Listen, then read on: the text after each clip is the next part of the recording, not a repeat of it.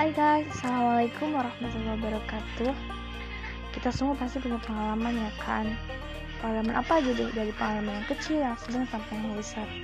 Dan ini juga termasuk pengalaman gue yaitu bikin podcast. Ya pengalaman gue Ah, kayak gitulah. Dan ini sebagai perkenalan aja ya, ya untuk podcast ke depannya gue bakal mengambil tema tentang keseharian ya tentang motivasi tentang motivasi tentang sharing ya begitulah. Ya biasa anak muda kan sukanya curhat gitu. Gitu.